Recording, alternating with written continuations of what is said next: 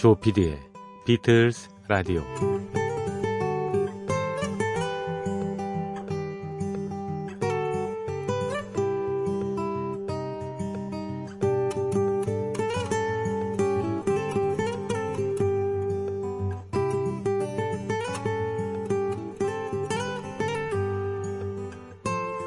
가로 7.32m, 세로 2.44m. 축구 경기의 골대, 그 크기입니다. 그 골대로부터 11m 앞에서 수비수의 어떤 제지도 없이 골키퍼와 1대1로 맞서는 상황을 페널티킥이라고 하죠. 연장전까지 골이 나지 않으면 페널티킥 승부에 들어갑니다. 유난히 페널티킥 승부가 많았던 게 이번 월드컵이었었죠. 계산하기 좋아하는 사람들은 페널티킥 승부에서 먼저 차는 팀이 유리한지 뒷팀이 유리한지를 따집니다. 그들이 내린 결론 먼저 차는 팀이 유리하다. 하지만 이번 월드컵에서는 뒤에 차는 팀이 네 번 경기에서 세 번이나 이겼습니다. 심리적인 통계는 심리를 위축시킵니다. 통계의 얼매이면 이를 그르치는 것이죠. 업무 능률은 몰라도 삶에 소소한 기쁨을 주는 방송. 인생의 페널티킥에 몰려도 툭툭 털고 일어날 힘을 주고자 하는 프로그램. 조피디의 비틀즈 라디오 시작합니다.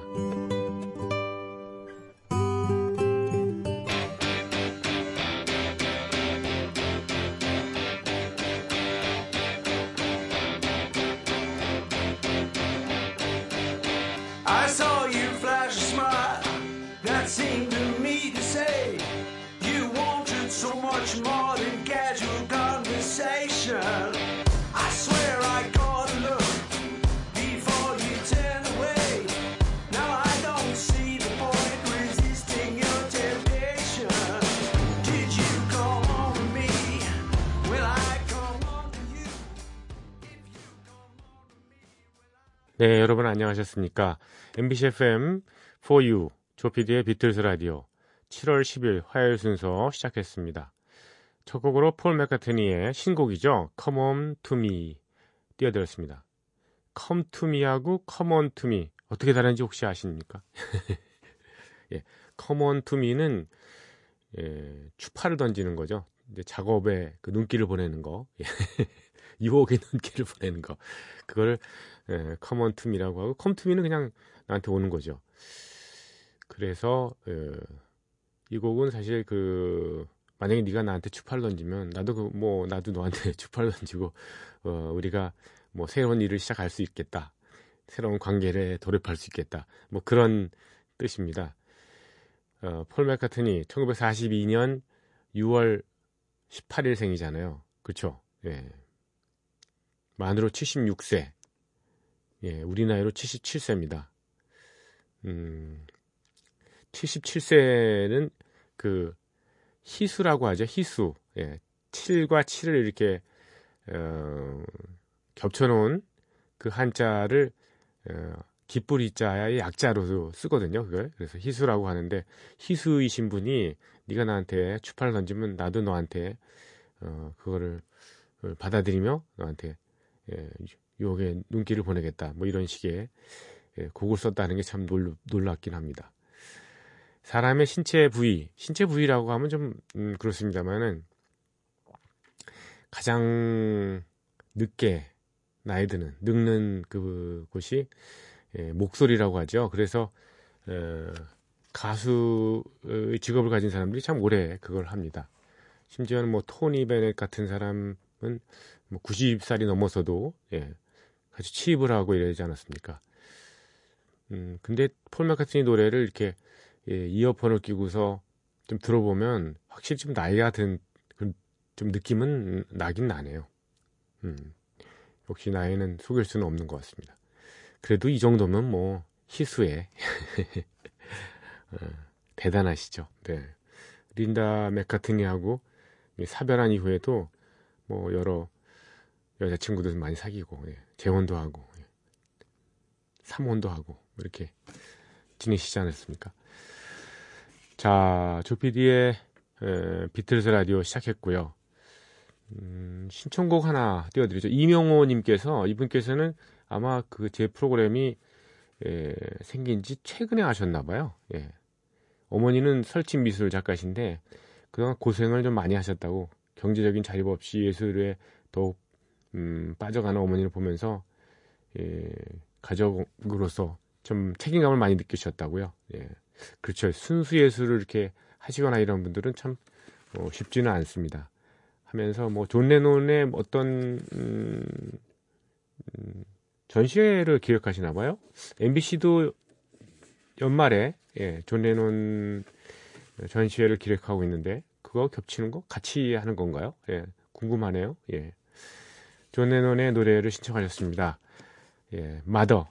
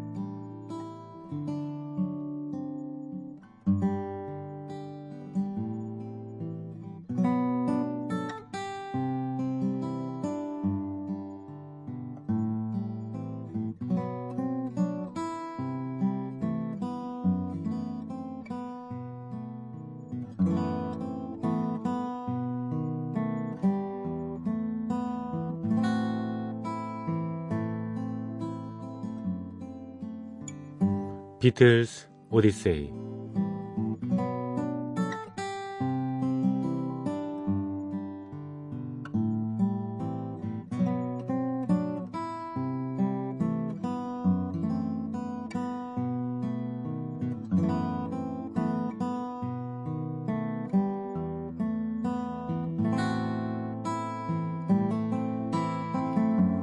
비틀스 오디세이는 비틀즈가 음악 활동을 하던 시기의 이야기입니다. 1950년대 중후반 이들 멤버들이 처음 만날 때부터 스토리는 시작합니다. 1960년대 그리고 비틀즈가 해체 수순을 밟은 1970년까지 그룹 활동의 전 과정을 연대기로 훑어드리고 있습니다.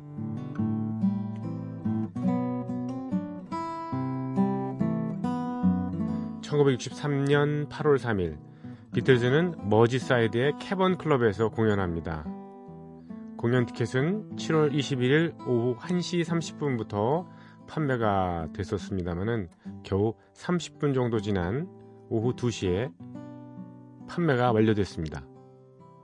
캐번 클럽은 비틀즈가 2년 반 동안 무려 300회 정도 공연을 한 곳입니다. 비틀즈가 인기 그룹으로 발돋움하는데 중요한 역할을 해왔죠.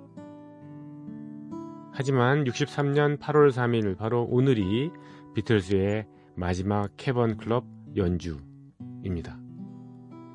머지사이드의 아담한 캐번 클럽은 폭증하는 비틀즈 팬들을 수용하기 어려웠거든요.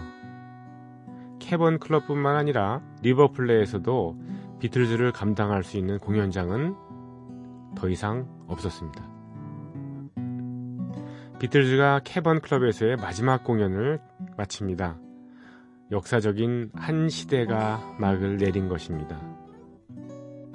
비틀즈가 캐번 클럽에 처음 출연했을 때 받은 금액 혹시 기억하시나요?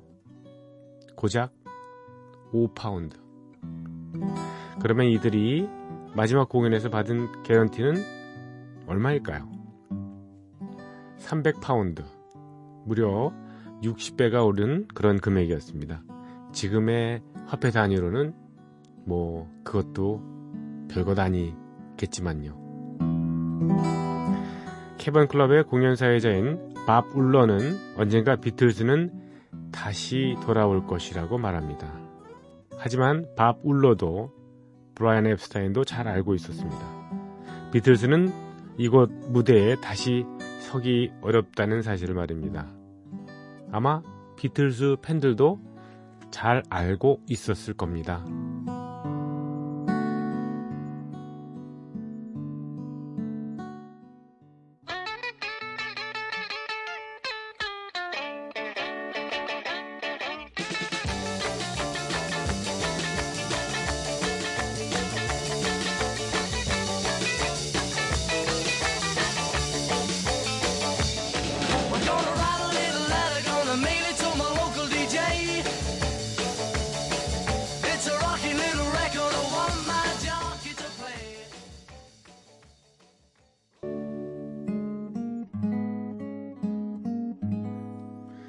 락 음악 사상 가장 건방진 음악 노래 중에 하나입니다.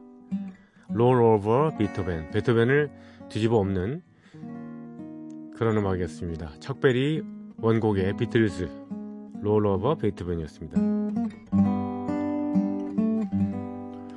다음 날인 1963년 8월 4일 일요일입니다.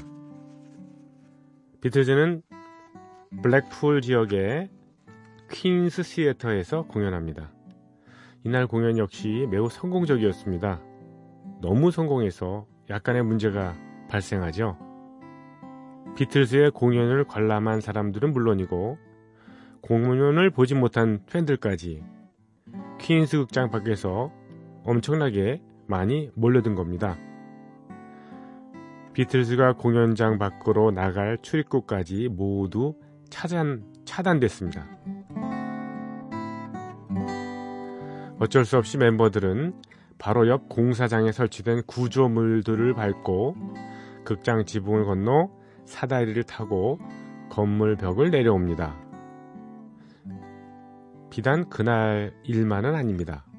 이 즈음에는 비틀즈가 공연을 하는 곳마다 광란 수준의 그런 소동이 벌어집니다. 비틀즈 멤버들과 팬들은 물론이고 관계자까지 위험에 처하는 일이 한두 번이 아니었습니다. 비틀즈의 공연에서 제일 중요한 것은 어떤 곡을 어떻게 연주할지가 아니라 멤버들이 어떤 방법으로 몰래 공연장에 들어가고 어떻게 빠져나올지 소위 탈출할지가 중요한 포인트가 된 겁니다. 막히지 않은 도로를 찾아내는 것이 로드 매니저인 닐 에스피널의 가장 중요한 임무가 됐습니다. 결국 비틀즈 멤버들과 관계자들은 중요한 결정을 두 가지 내립니다. 먼저 닐 에스피널을 도와서 비틀즈와 함께 다닐 멜 에번스라는 사람을 새로 채용하죠. 그리고 캐번 클럽의 경비원 일을 하던 빅멜도 비틀즈의 경호를 맡게 됩니다. 비틀즈는 빅멜을 우연한 기회에 다시 만납니다. 그는 캐번 일을 그만두고 우체국에서 엔지니어 일을 하고 있었는데요. 야간 공연을 마치고 돌아오는 비틀즈와 딱 마주친 겁니다. 반갑게 인사를 나눈 뒤 며칠 후에 빅멜은 비틀즈의 필수 요원 스태프가 된 겁니다. you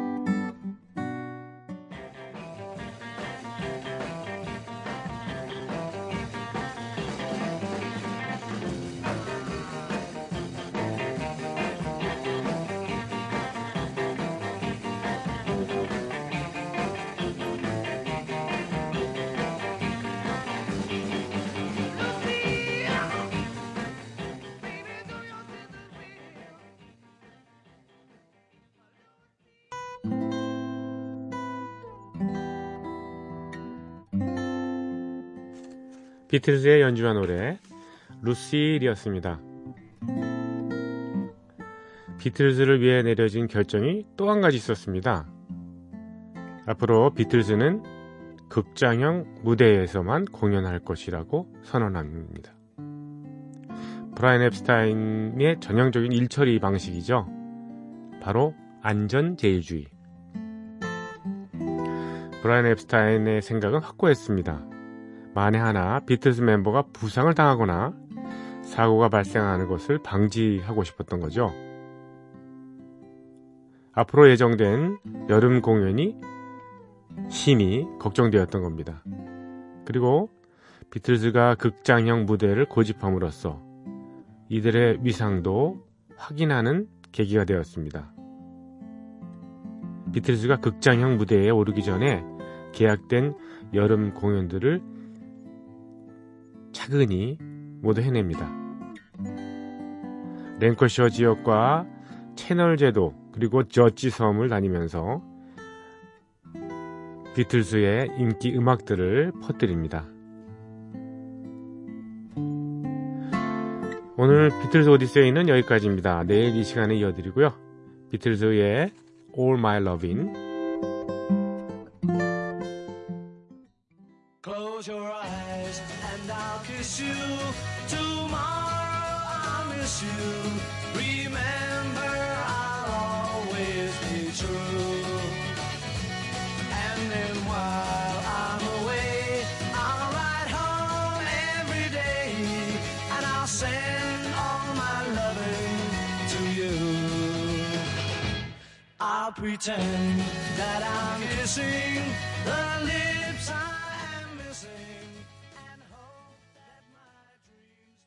비틀즈의 All My Lovin' 이었습니다.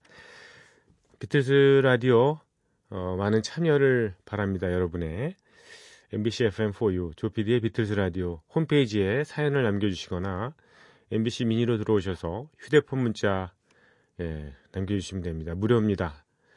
만일 샵 8000번을 이용하신 분이시라면 이분들한테는 별도 요금이 부과되죠. 짧은 건 50원, 긴 거는 100원의 정보 이용료가 든다는 사실을 알려드리고요. 어, 마포구 성암로 267번지 조피디의 비틀스 라디오 담당자 앞으로 혹시 손편지 예, 쓰실 분들 기다리고 있습니다. 저희 프로그램은 오후, 음, 오후 8시에 새벽 3시에 나가는 방송이 그대로 재전송되죠. 어, MBC 미니 올덴 뮤직 DMB 채널을 통해서 어, 저녁 8시에 오롯이 방송이 되니까 예, 오롯이 들어주시기 바랍니다. 또 어, 팟캐스트 M이나 팟빵 또는 어, 파티 같은 외부 팟캐스트 플랫폼에 저희 프로그램이 올려져 있으니까요. 언제든지 꺼내서 들으시기 바랍니다. 다만 음악이 30초 이내로 예, 어, 끊긴다는 약점이 있습니다. 음, 좀 감안하시고요. 자, 신청곡 하나 띄워드릴까요? 음, 약간 이렇게 종이 이렇게 넘기는 소리라든가 종, 종이가 이렇게 예, 부딪히는 소리 같은 게 나야 저이 방송에 어떤 현장감이 있는 것 같습니다.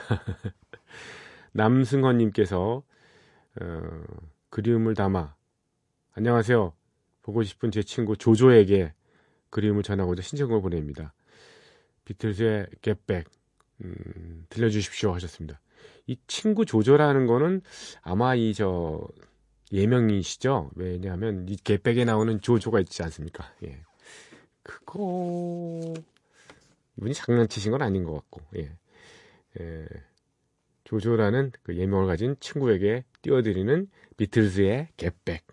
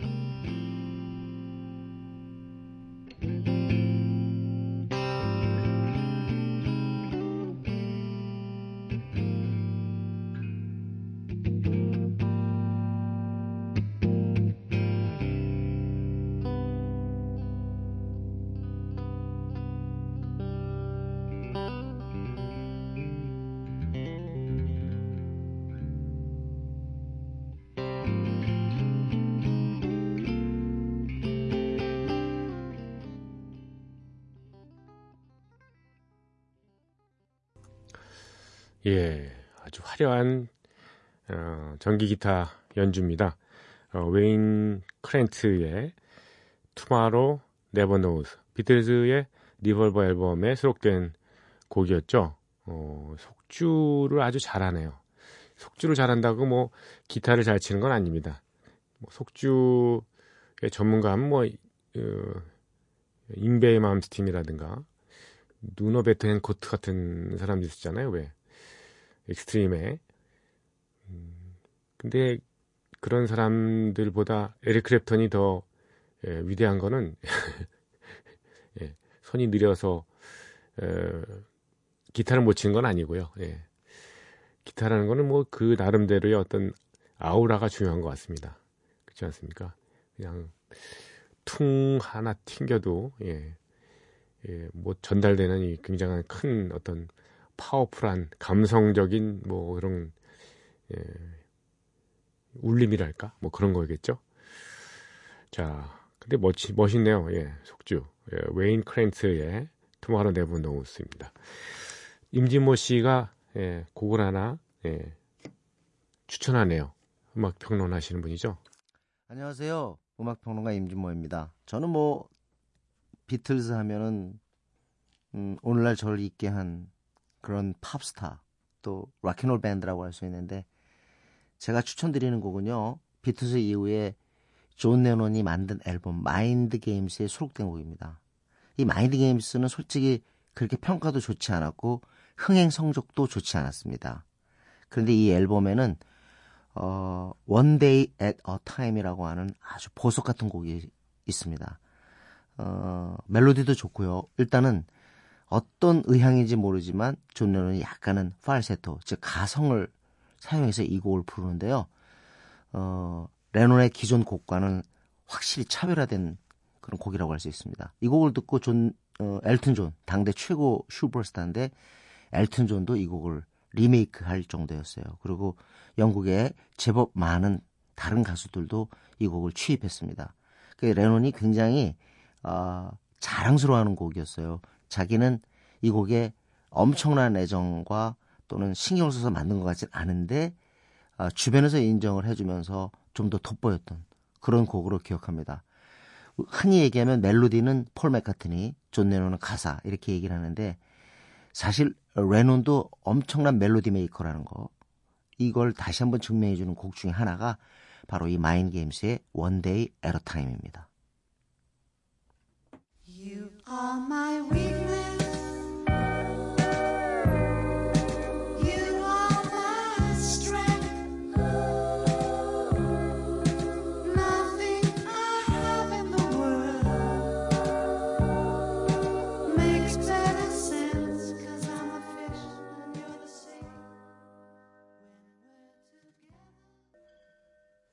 네, 임진모 씨가 추천해 주신 One Day at a Time 존 레논의 예, 노래였습니다. 분위기 아주 좋은데요. 예, 특히 마지막 어, 색소폰으로 끝나는 그 느낌이 상당히 매력적인데요.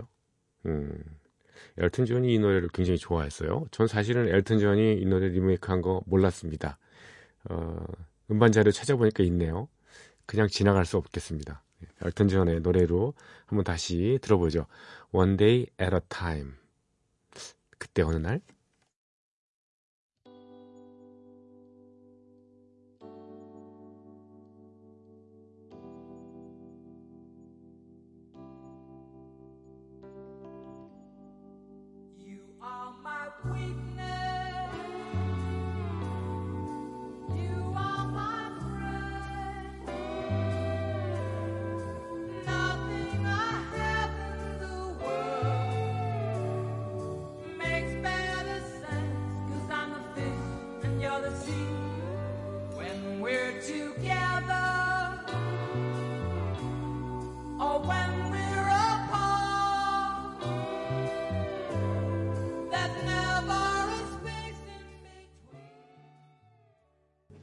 여기도 좋네요. 이것도. 엘튼 존이 뭐 기대에 져버리는 기대를 져버리는 예, 아티스트는 아니니까. 예. 근데 멋지네요, 되게. 예. One Day at a Time 존 레논의 노래에 이어서 엘튼 존의 노래로 어, 띄워드렸습니다. 둘 사이는 굉장히 좋잖아요, 그렇죠? 예. Plastic Ono Band가 예, 공연할 때 엘튼 존이 많이 합류를 해서 건반을 쳐주거나 또 팝차트 1위를 기록했던 예, 곡도 예, 같이 연주를 해주고 뭐 굉장히 좋았습니다. 물론 뭐 나중에 음, 존 레논이 세상을 떠났을 때 MT 가든이라는 그런 추모곡도 발표를 했었죠. Hey Hey Johnny, Empty Garden. Can't you come out to play in your empty garden, Johnny? 예, 그런 노래. 예. 나와서 놀지 않겠니? 어린 시절에 왜 그렇잖아요. 정선아 놀자 그렇게 얘기하면 예, 그랬던 뭐 느낌이네요. Can't you come out to play? 저게 왜 이런 얘기를 하지? 아, 예. 마지막 곡이 사실은 어 6분이 되거든요. 근데 한 30초 정도 시간이 남네요. 그래서 그 시간 맞추려고 좀 이렇게 떠들고 있습니다. 이해해 주십시오. 저희 프로그램에 여러분의 많은 참여를 바랍니다. 요즘에 그 신청곡과 그, 음, 사연 보내주시는 빈도가 좀 뜸하신 것 같아요. 예. 열혈 청취자 여러분들, 예. 출석을 불러야 되나요? 내일은 꼭 제가 출석 불러드릴게요. 아, 감사드리고요. 저희 프로그램에 애, 애청해 주셔서. 어, 내일 이 시간 다시 뵙겠습니다. 아, 끝곡이요. 예, 커니 에빙슨의 The Night Before. 예, 지난주에 그 비틀즈 전곡 듣기 도전 그 코너에 제가 소개해드렸는데 뒤에 좀 많이 잘렸잖아요. 그래서 예, 커니 에빙슨의 The Night Before 어, 여러분께 소개해드리면서 여러분과 작별합니다. 내일 이 시간 다시 뵙겠습니다. 조피디의 비틀즈 라디오였습니다.